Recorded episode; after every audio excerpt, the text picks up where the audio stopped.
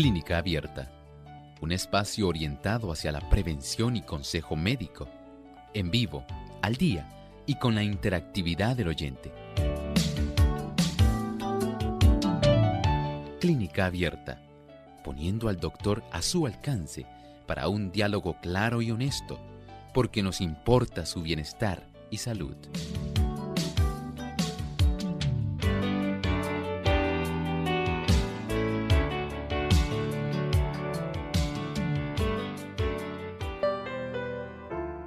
Un tipo de cáncer que se puede formar en el cerebro o en la médula espinal.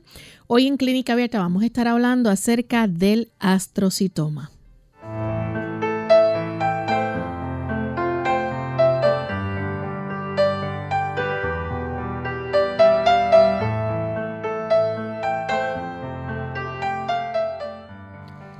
Un saludo muy cordial para todos nuestros amigos de Clínica Abierta. Nos sentimos muy contentos de poder compartir en esta hora con cada uno de ustedes en este espacio de salud, el que muchos han hecho su favorito y que esperamos que podamos seguir compartiendo diariamente. Como todos los días, me acompaña el doctor Elmo Rodríguez. ¿Cómo está, doctor? Saludos cordiales Lorraine, saludamos también a todo el equipo y a todas las personas que por supuesto se han dado cita en esta ocasión y nos complace mucho que ustedes puedan acompañarnos durante estos 60 minutos de salud. Y queremos también enviar saludos a todos los amigos que están conectados a través de nuestra red de clínica abierta, que sabemos que son muchos los fieles oyentes que tenemos a través de los diferentes países que a esta hora nos enlazamos para llevarles a ustedes este programa de salud.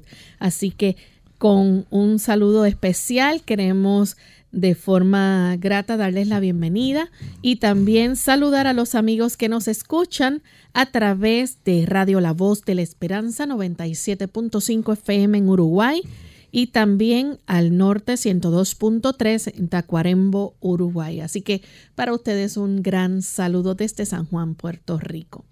Y queremos también en esta hora dejarles saber que ustedes pueden seguirnos en las redes sociales. Pueden buscarnos a través de nuestra página Radio Sol 98.3 FM. Ahí pueden darle me gusta o presionar sobre el like y darle entonces compartir o share con sus contactos para que otras personas también puedan beneficiarse de los consejos que se dan aquí en Clínica Abierta.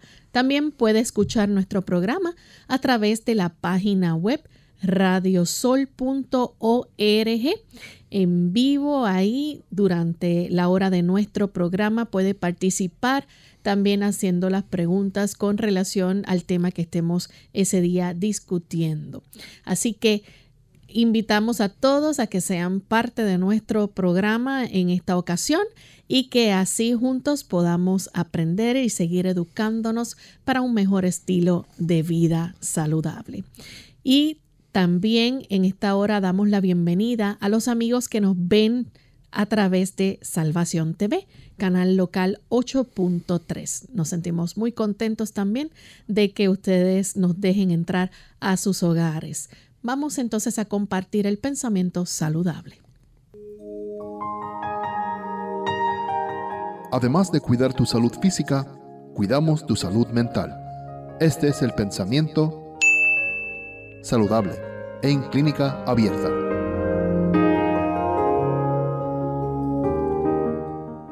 Estamos en un mundo donde impera el sufrimiento.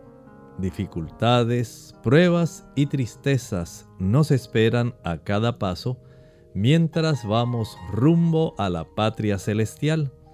Pero muchos agravan el peso de la vida al cargarse continuamente de antemano con aflicciones. Si encuentran adversidad o desengaño en su camino, se figuran que todo marcha hacia la ruina que su suerte es la más dura de todas y que se hunden seguramente en la miseria. ¿Cuál es su actitud mental hacia la vida? ¿Cómo usted enfrenta su vida? ¿Qué tal el enfrentar situaciones difíciles, dificultades, momentos de dolor, momentos de sufrimiento y enfermedad. Muchas personas se les nubla el horizonte sencillamente al ver cómo las cosas súbitamente se trastornan y no salen tan bien. Para esos momentos debemos recordar que aunque todos enfrentamos días así y a veces periodos bastante largos, siempre tenemos a lo largo de nuestro camino un gran acompañante. Es nuestro amante Salvador, Cristo Jesús. Sí, Él vino para recorrer con nosotros la senda. Él llevó, dice la Escritura en el libro de Isaías, nuestros pesares, nuestros dolores, llevó nuestras dificultades hasta nuestras enfermedades. Por eso al recorrer el camino de la vida, si le tocan momentos difíciles, momentos de pesar, recuerde que uno que le ha invitado a llevar su carga es el que le acompaña. Y Él está dispuesto a, a pesar de la situación, darnos gozo, paz y alegría en medio de la tormenta que estemos enfrentando, porque Él siempre estará a nuestro lado para darnos la esperanza y darnos el consuelo que necesitamos. Gracias al doctor por compartir con nosotros el pensamiento de este día. Y estamos listos amigos para comenzar con nuestro tema del día de hoy. Vamos a estar hablando acerca del astrocitoma. Quizás es un término que, eh, al igual que yo, ustedes no, no estarían muy familiarizados con esto, pero se trata de un tipo de cáncer. Vamos a dejar que el doctor entonces nos oriente sobre cómo es este tipo de cáncer y dónde se desarrolla. Este tipo de cáncer, el astrocitoma, ustedes pueden entender que el término proviene de astrocitos. Es un tipo de células gliales que se desarrollan dentro de nuestro sistema nervioso central. Puede ocurrir tanto en el cerebro como en la médula espinal. Y el hecho de que se desarrolle un conjunto de células que pueda ser eh, dañino en estas áreas, entonces se constituye en este problema que estaremos hablando hoy en clínica abierta. Doctor, al astrocitoma se forma también en células que se le denominan como astrocitos. Definitivamente, este es el tipo de células que dan lugar a que se desarrollen esto. Ustedes saben que nosotros tenemos las neuronas, pero estas neuronas no existen solas. Ellas realizan funciones asombrosas. Pero gracias a la presencia de este tipo de células gliales, los astrocitos, se puede dar bastante apoyo. Recuerden que nuestro sistema nervioso no solamente necesita de estas células que son importantísimas, sino también hay otras células que ayudan para que todo pueda marchar adecuadamente. Tenemos células especializadas en tratar de defender nuestro sistema nervioso central de infecciones diversas. Aun cuando tenemos la barrera hematoencefálica, tenemos las meninges. A pesar de eso, hay una gran cantidad de células que están apoyando nuestras neuronas. Y aun cuando tenemos billones de células en nuestro sistema nervioso central, pueden haber situaciones donde se facilite el desarrollo de una anormalidad, especialmente en este tipo de células, los astrocitos. De ahí entonces viene la designación, el término que da nombre a nuestro programa del día de hoy, el astrocitoma. Doctor, y los síntomas del astrocitoma dependen, ¿verdad?, de la ubicación donde esté este tumor. Por supuesto, debemos hacer una diferencia. Si entendemos que se presenta en la zona del cerebro, va a tener una serie de síntomas, por ejemplo, puede la persona desarrollar convulsiones, puede desarrollar náuseas, puede haber dolores de cabeza. Esto es si este tipo de tumoración, estas células, se reproducen de una manera totalmente anormal dentro del tejido del sistema nervioso central, el hecho de que ellas vayan expandiendo esa masa cerebral y vayan facilitando la compresión Por supuesto, esto requiere que usted comprenda algo. El saber la ubicación, eso es bien importante, porque no es lo mismo que esto se desarrolle en una zona que pueda estar cercana al área donde ocurre la intersección de los, digamos, nervios ópticos. Otra cosa es que se desarrolle más bien cerca de la corteza de alguno de los lóbulos que componen nuestro cerebro. Y desde ese ángulo, la ubicación va a facilitar el desarrollo de cierto tipo de manifestaciones y de acuerdo a esto será el cuadro clínico. Así que el dolor de cabeza, las náuseas, las convulsiones pueden desarrollarse más comúnmente cuando se desarrolla este problema en el sistema nervioso central. Pero también puede haber un tipo de desarrollo, como estábamos hablando, en la médula espinal, porque estas células que son de apoyo no solamente existen dentro de nuestro sistema nervioso central, en el área del cerebro, sino también existen en la zona de la médula espinal. Claro, la sintomatología, el cuadro clínico va a ser diferente, dependiendo de su ubicación.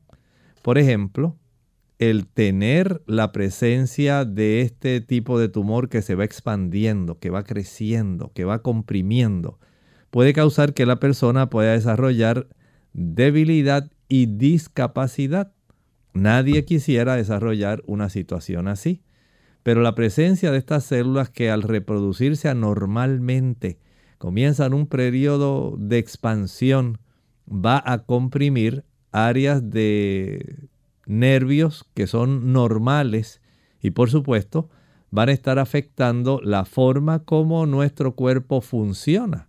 Y si estas raíces nerviosas están encargadas de ayudarnos en movimientos de nuestras manos, movimientos de los brazos, de las piernas. Pues por supuesto, por ahí comenzará a manifestarse el problema. Generalmente, debilidad y discapacidad a consecuencia del crecimiento, la ubicación del tumor.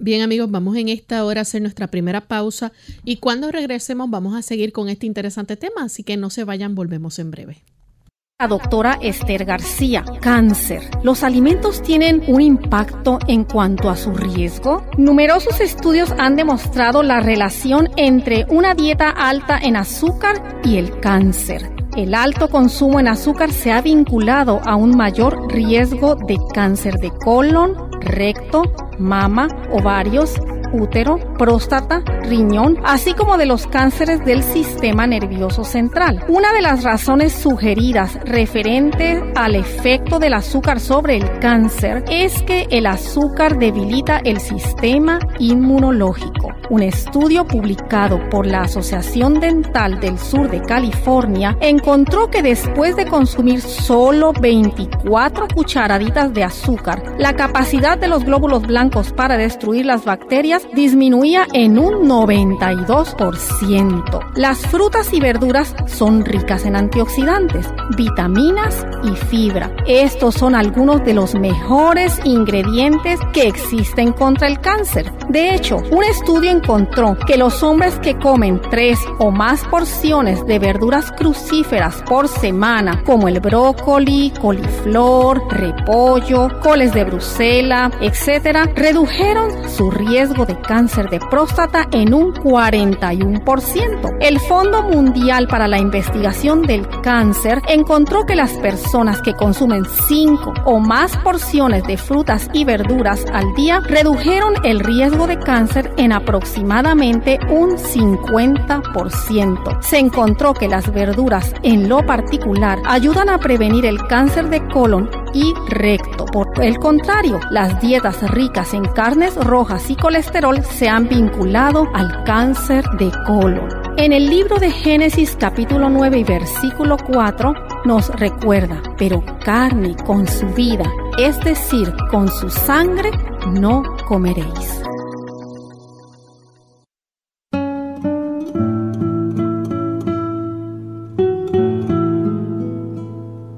Vea el lado bueno de la vida. No importa qué edad tenga usted jamás volverá a ser tan joven como hoy.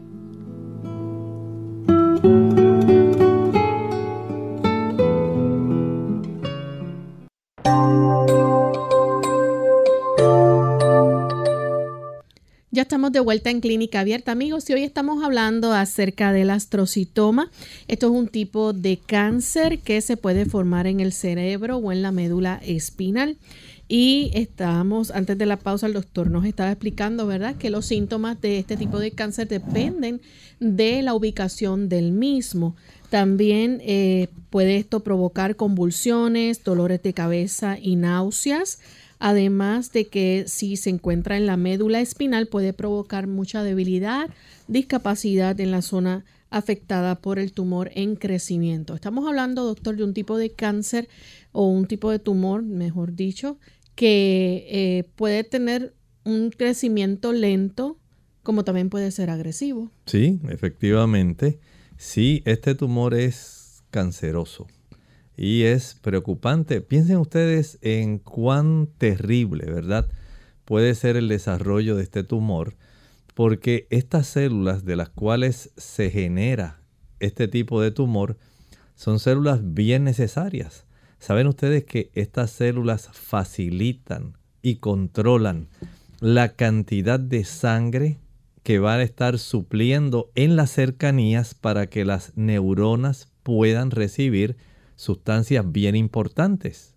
Por ejemplo, gracias al astrocito, que es la célula del cual se origina este tipo de cáncer, se controla la cantidad de calcio y potasio que son dos iones bien necesarios para poder desencadenar el potencial de acción eléctrico tan importante para que nuestras neuronas puedan enviar señales eléctricas y eventualmente puedan entonces estas señales eléctricas convertirse en señales químicas. ¿Por qué decimos esto?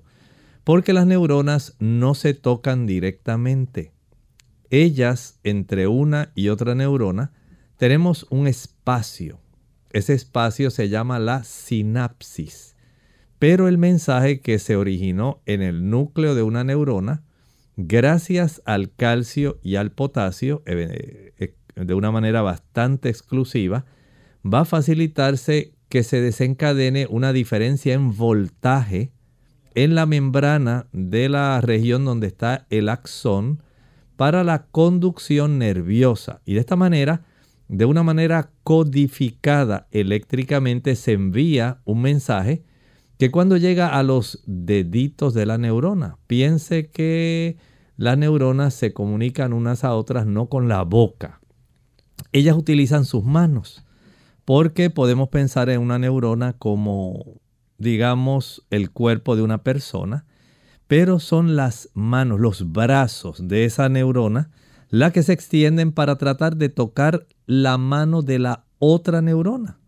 Y de esta manera, el tipo de mensaje eléctrico que se origina, digamos, en el núcleo de una neurona, es transmitido a través del brazo eléctricamente, pero cuando llegan a la zona de los dedos, los dedos de ellas quedan casi, casi tocando los dedos de la otra neurona. Y en ese espacio que queda entre los deditos de una y los deditos de la otra, el mensaje eléctrico se convierte en un mensaje químico. Y adivinen qué, precisamente los astrocitos tienen que ver con dos áreas bien específicas. Una, tienen mucho que ver con que en esa área donde están los deditos, las neuronas puedan tener suficiente cantidad de generadores de energía. Se les llama mitocondrias. Y estas mitocondrias, los astrocitos facilitan que puedan eh, encontrarse una buena cantidad en esa área de los deditos de cada neurona. Pero además de eso, van a facilitar que los químicos que le llamamos neurotransmisores. Por ejemplo, usted conoce la dopamina. Cuando una persona es adicta a alguna droga, la dopamina es la que más se forma. Cuando una persona está en depresión, hay otro neurotransmisor, se llama serotonina. Eso se forma gracias a la intervención de los astrocitos en los deditos de las neuronas, en la zona de las dendritas. Cuando una persona no puede dormir bien, ¿qué requiere un químico llamado melatonina? Gracias a los astrocitos es que en los deditos de esas neuronas, de esa zona, especialmente de la glándula pineal, se forma melatonina. Así que la intervención de estos astrocitos, de estas células de apoyo, van a regular la cantidad de sangre que va a suplir los diferentes tipos de nutrimentos para las neuronas. Y de esta manera, estos astrocitos ayudan, por ejemplo, a un proceso que se llama la angiogénesis. Angio quiere decir vaso Estamos hablando de vasos, pueden ser arteriales o pueden ser venosos. Angiogénesis, origen de vasos, quiere decir que ayuda para que crezcan en las cercanías de estas neuronas los vasitos que van a facilitar que llegue un flujo de sangre que sea capaz de proveer a las neuronas aquellas sustancias que las mantienen vivas y aquellas sustancias que van a facilitar, número uno, que se formen esos químicos neurotransmisores con los cuales se hablan las neuronas y a la misma vez se formen mitocondrias, se reciba calcio, se reciba potasio, pero además de eso, saben que este tipo de células, los astrocitos, se encargan de procesar aquellas dendritas que ya no están funcionando adecuadamente y se encargan de que salga de nuestro sistema nervioso central aquellas sustancias que son perjudiciales, que no deben acumularse. Así que ellas están al tanto de las formaciones de algunas sustancias que a veces pueden ser muy preocupantes. Por ejemplo, en el caso del Alzheimer, el desarrollo de una sustancia que se llama el beta amiloide, cómo se acumula ese beta amiloide los astrocitos tienen mucho que ver con esa situación. Pero hoy no queremos hablar del Alzheimer. Pero es para que ustedes nada más sepan cuántas funciones tan importantes tienen estas células. Y estas células, al tener esta situación, esta ubicación bien estrechamente con las neuronas y al tener tantas funciones importantísimas, porque ellas son las, podemos decir en cierta forma, las nodrizas, aquellas células que se encargan del cuidado, del mantenimiento, de, la, de sustentar aquellas neuronas que tenemos en todo nuestro cerebro, especialmente en la zona cortical, la corteza. Esto entonces nos permite tener una óptica donde podamos darnos cuenta de la importancia que tienen estos astrocitos.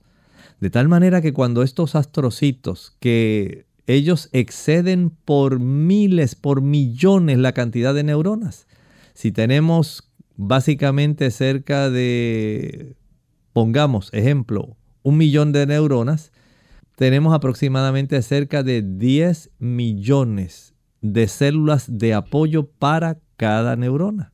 Noten esto, 10 veces, perdón, 10 veces.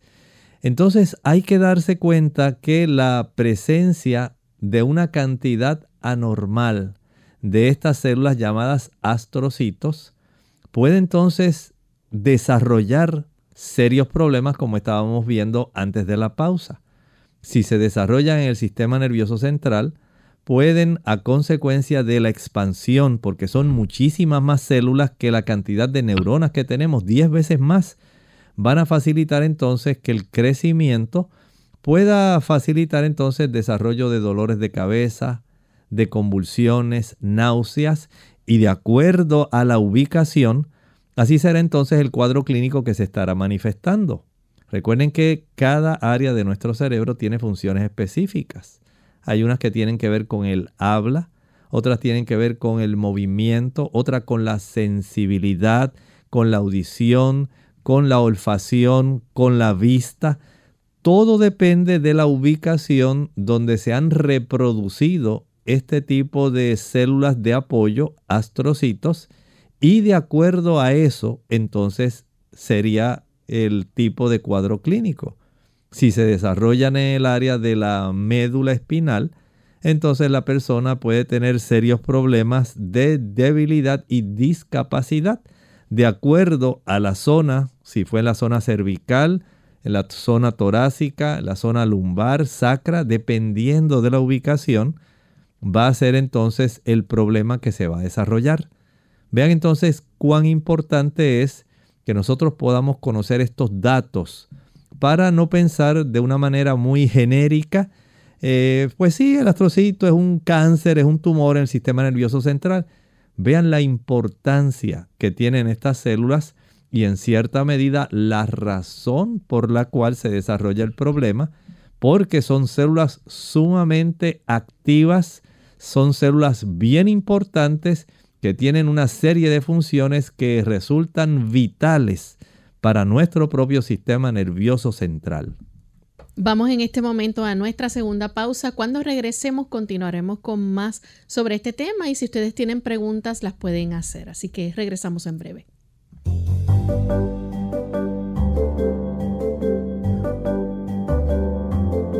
Prevención es salud.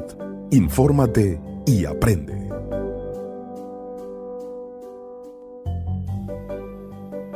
Al despertar, tómate dos vasos de esto.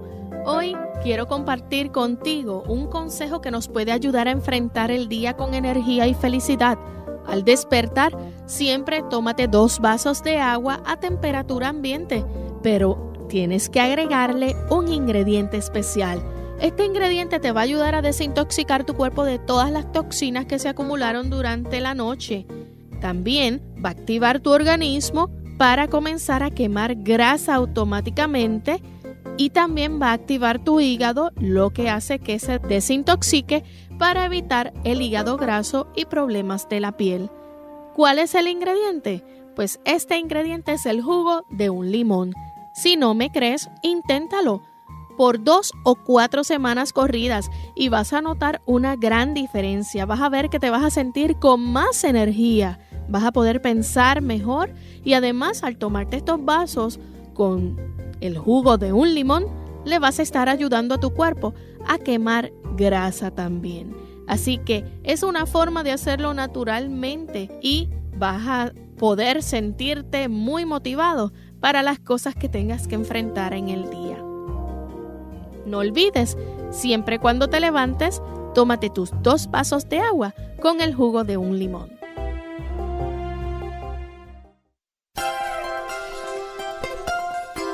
El cerebro es el órgano y el instrumento de la mente y controla todo el cuerpo.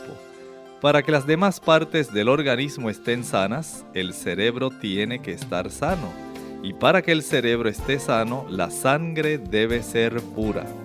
Si la sangre se mantiene pura mediante hábitos correctos relativos a la comida y la bebida, el cerebro recibirá una adecuada nutrición. unidos con un propósito, tu bienestar y salud. Es el momento de hacer tu pregunta llamando al 787-303-0101 para Puerto Rico, Estados Unidos 1866-920-9765 y llamadas internacionales al 787-763-7100 o al 787 282 5990. Clínica Abierta, trabajando para ti.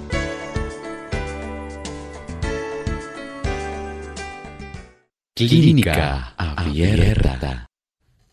Ya estamos de regreso en Clínica Abierta, amigos, y hoy continuamos hablando sobre el astrocitoma. Tenemos en línea telefónica a Gladys. Ella nos llama de la República Dominicana con una pregunta. Adelante, Gladys.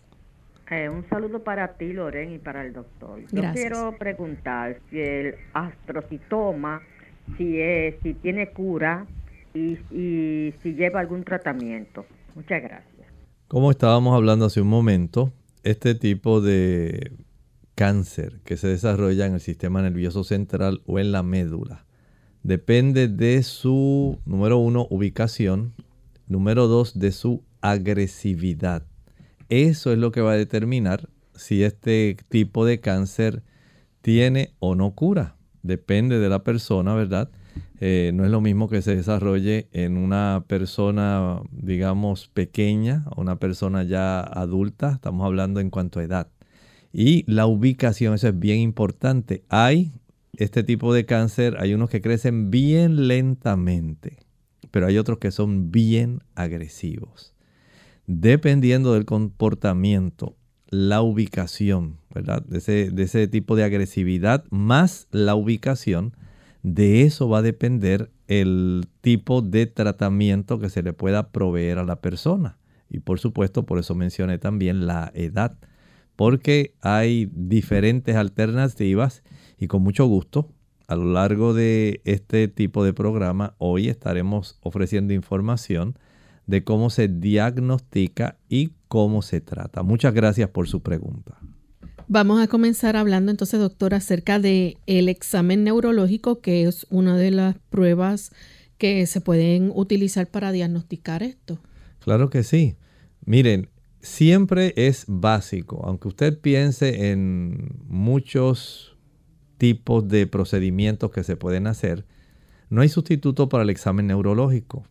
No es lo mismo que usted, por ejemplo, eh, utilice una imagen de resonancia magnética, que es uno de los elementos que se pueden utilizar para diagnosticarlo, pero nada sustituye el examen neurológico. El hecho de saber si este tipo de tumoración, de cáncer, está afectando el equilibrio. Cuánto está afectando, por ejemplo, la fuerza, digamos, de una mano, cuánto está afectando el pie, cómo está afectando la visión, cuánto pudiera estar afectando el habla, cuánto esto pudiera estar afectando la audición, dependiendo de la ubicación. Entonces, el médico va a determinar, pues mira, tiene los reflejos profundos, están muy disminuidos, a nivel de la patela, en la rótula, a nivel braquial. Vemos que el arco reflejo no está como debiera estar normal. La sensibilidad disminuyó en la extremidad superior derecha. El aspecto del movimiento se afectó en la extremidad inferior izquierda, dependiendo, recuerden, de la ubicación es el tipo de situación que nos va a estar proveyendo del cuadro clínico. Entonces el médico ahí puede tener una idea del lugar aproximado donde se está desarrollando. Por supuesto, el examen neurológico pues se realiza de manera completa para poder brindarle al médico a prima facie, a primera instancia, saber aproximadamente las áreas que más están afectando y conocer directamente cómo está esa persona. De ahí entonces se pueden hacer algún otro tipo de pruebas que son importantes, pero el examen neurológico, además del interrogatorio, resultan piezas fundamentales para poder precisar cómo se está desarrollando el problema en esta persona, cuánto tiempo lleva, por ejemplo, con la mitad de la visión del ojo derecho. Cómo se está afectando el habla en esta persona. Cómo se han afectado los reflejos, la sensibilidad. Todo eso es importante. Y por eso hay que preguntar y hay que examinar. Bien, continuamos entonces con otra de las pruebas. Esta es la prueba de diagnóstico ya por imágenes. Sí, si bien es cierto que el neurólogo hizo el examen neurológico, él pudo verificar la coordinación, la fuerza, los reflejos, la audición, todo eso. Pero ahora tenemos también herramientas que son útiles y que en este caso, gracias al avance tecnológico, tenemos a nuestra disposición. Se piensa primero en el uso de las imágenes por resonancia magnética. Son las más específicas para cuando hay algún tipo de tumor en el cerebro es útil usar esta imagen de resonancia. A veces se pueden solicitar imágenes de resonancia que tienen ciertas modificaciones especiales Por ejemplo, algunas se pueden hacer imágenes de resonancia para perfusión. Esto le indica al médico cómo está la cantidad de abasto sanguíneo que está llegando a la zona que está desarrollándose.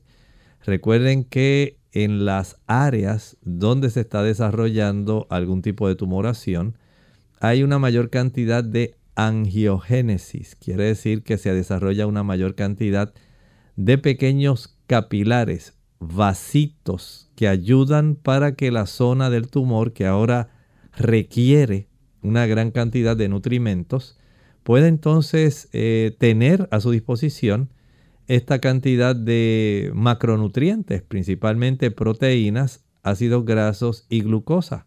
Nuestras células del sistema nervioso dependen para su energía de la glucosa. Ese es el combustible principal, pero también para su reproducción necesitan en la formación de las membranas una buena cantidad de lípidos. Así que tener los diferentes tipos de ácidos grasos disponibles es clave.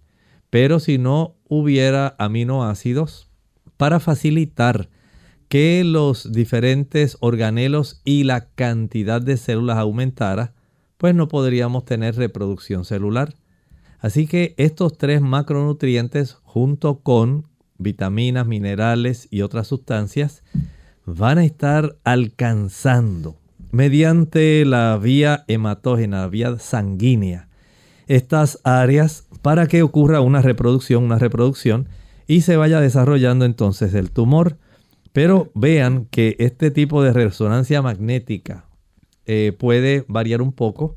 Una resonancia magnética de perfusión o funcional va a darnos una buena información y también una de resonancia magnética. Todo esto puede ayudar para nosotros poder precisar ubicación, tamaño, volumen, gracias a que este tipo de estudios permite el poder eh, realizar un conocimiento de las diferentes secciones en las cuales se puede dividir el sistema nervioso en secciones bien delgaditas para saber en qué áreas el tumor es más grande, hacia, hacia abajo, hacia arriba, si hay una zona bastante profunda, qué área es la implicada, cuánto volumen aproximado se tiene a la disposición y de esta manera el médico puede evaluar, saber cuántos, por ejemplo, ayudantes puede requerir,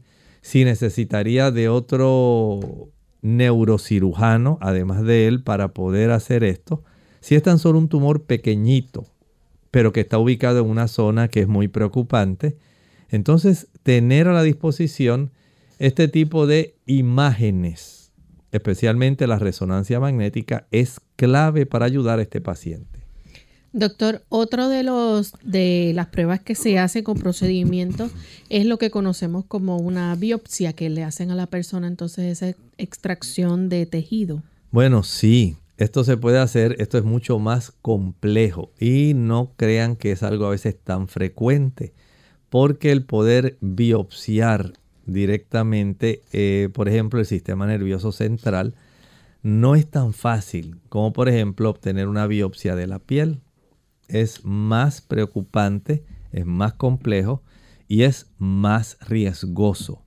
Por eso el uso, por ejemplo, de estas eh, imágenes de resonancia magnética, también la tomografía computarizada se puede utilizar y esta tomografía computarizada o por emisión de positrones.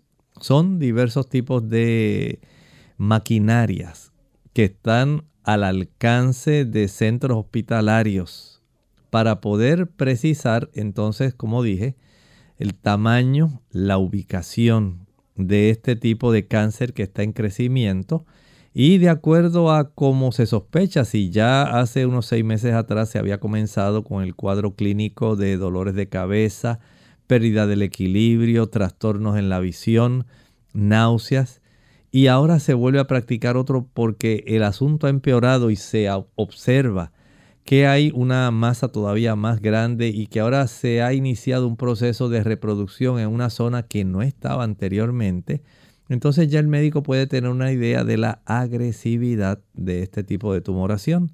Y el tener esta información, no solamente la que se puede eh, obtener mediante estas pruebas de imágenes, sino también, como menciona Lorraine, al biopsiar áreas de ubicación de este tipo de tumor, el astrocitoma, entonces ya el médico puede categorizarlo. Él puede decir definitivamente, al llevarlo al laboratorio, podemos tener una idea del el tipo de astrocitoma que se está desarrollando. Hablando ya entonces acerca del tratamiento, doctor, hay varios tratamientos que se pueden eh, comprender dentro de lo que se puede usar para tratar el astrocitoma. Y el primero en la lista podemos mencionar que es la cirugía para extraer ese tumor. Sí, ciertamente no podemos permitir que este tipo de tumoración siga en crecimiento.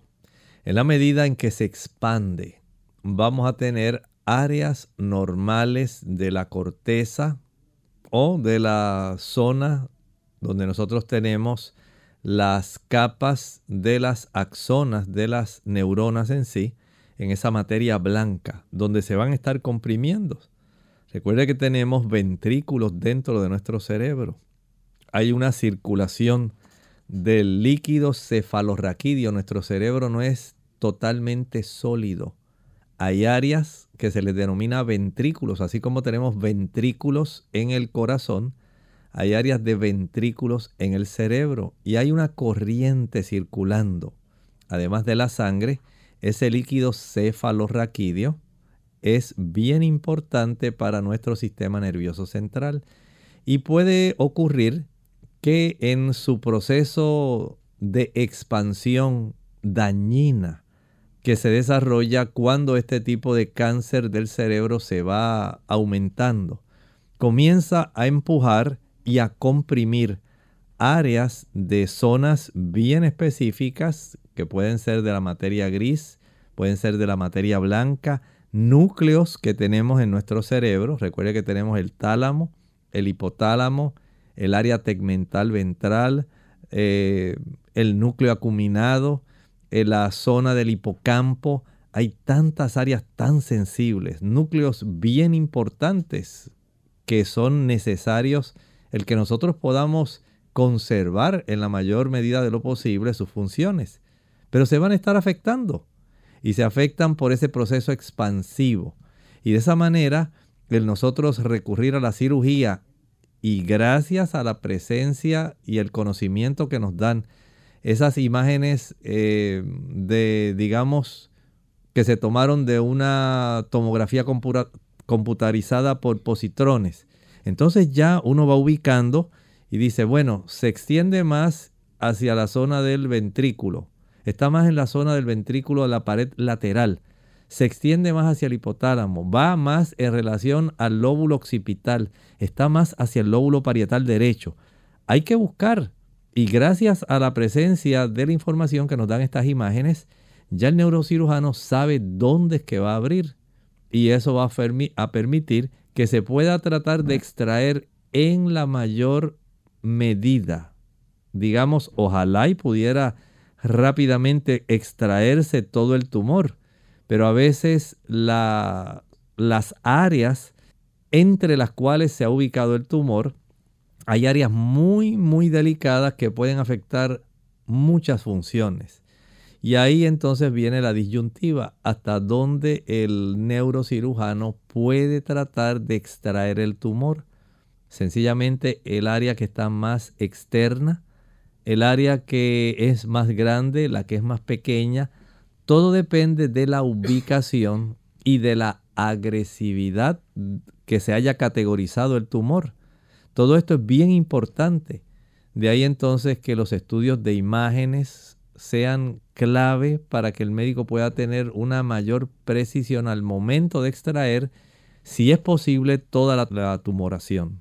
Doctor, también podemos hablar de la radioterapia que puede ayudar a matar esas células cancerosas. Sí, si no se alcanzó a extraer toda la masa tumoral, entonces pudiera darse la situación en que la exposición a la radioterapia, especialmente radioterapia de alta energía, donde se pueden utilizar rayos X o haces de protones. Esto pudiera ayudar para aniquilar una buena cantidad de aquellas células que han sido ubicadas en una localización difícil, en áreas donde tal vez el alcanzarla con los diferentes tipos de eh, equipos que utilizan los neurocirujanos pueda resultar muy preocupante. Entonces la aplicación de la radioterapia va a resultar demasiado útil para tratar de aniquilar células vestigios de áreas donde no se puede llegar para poder extraer o aniquilar, ¿verdad? Estas células a primera oportunidad mediante la cirugía. Lamentablemente ya se nos ha acabado el tiempo, ¿verdad? Hemos llegado al final de este tema, pero agradecemos a los amigos que han estado en sintonía. Sabemos que hay otros tratamientos disponibles en cuanto a, tratar lo que es este tipo, ¿verdad? De tumor. Sin embargo, pues por falta de tiempo no podemos continuar dialogando con ustedes en otra ocasión será. Así que vamos entonces a finalizar con este pensamiento bíblico antes de despedirnos y les invitamos a que mañana nuevamente nos acompañen. Vamos a tener nuestro segmento de preguntas donde se pueden comunicar y hacer sus consultas, no importa de qué tema. Hablando de momentos enigmáticos, digamos, versos que hacen que la mente se expanda y comience a inquirir. Hay uno muy famoso y que estamos viendo precisamente el último versículo que tenemos en el capítulo 13 del Apocalipsis. Recuerde que estamos analizando ese capítulo donde se presentan dos bestias. Una que sale del mar, es un poder político religioso, y otra que sale de la tierra, eminentemente un poder civil muy cercano, muy cercano en la historia a nosotros. Todo esto que hablamos usted lo puede verificar en la historia y lo puede verificar en la Biblia. Nada hay de lo que estamos hablando que no haya sido ya presentado bíblicamente en el libro de Daniel, que haya sido expandido en el libro de Apocalipsis y que usted pueda corroborar con la historia. Y dice este último versículo, aquí hay sabiduría el que tiene entendimiento cuente el número de la bestia, pues es número de hombre, y su número es 666. ¿Cuántas películas, cuántos temas no se despiertan en la mente cuando escuchamos este número? ¿Por qué es importante conocerlo? Bueno, podemos identificar a la bestia no solamente por el número, sino por otras características. Y de eso hablaremos en nuestra próxima intervención de Clínica Abierta. Acompáñenos. Bien amigos, nosotros nos despedimos y será hasta nuestro próximo programa. Con cariño compartieron en el día de hoy el doctor Elmo Rodríguez Sosa y Lorraine Vázquez. Hasta la próxima.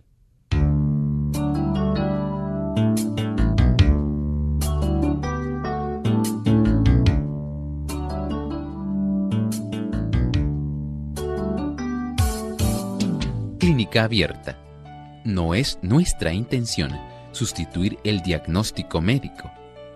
Antes de poner en práctica cualquier consejo brindado en este programa, usted debe consultar con su médico. Hasta la próxima.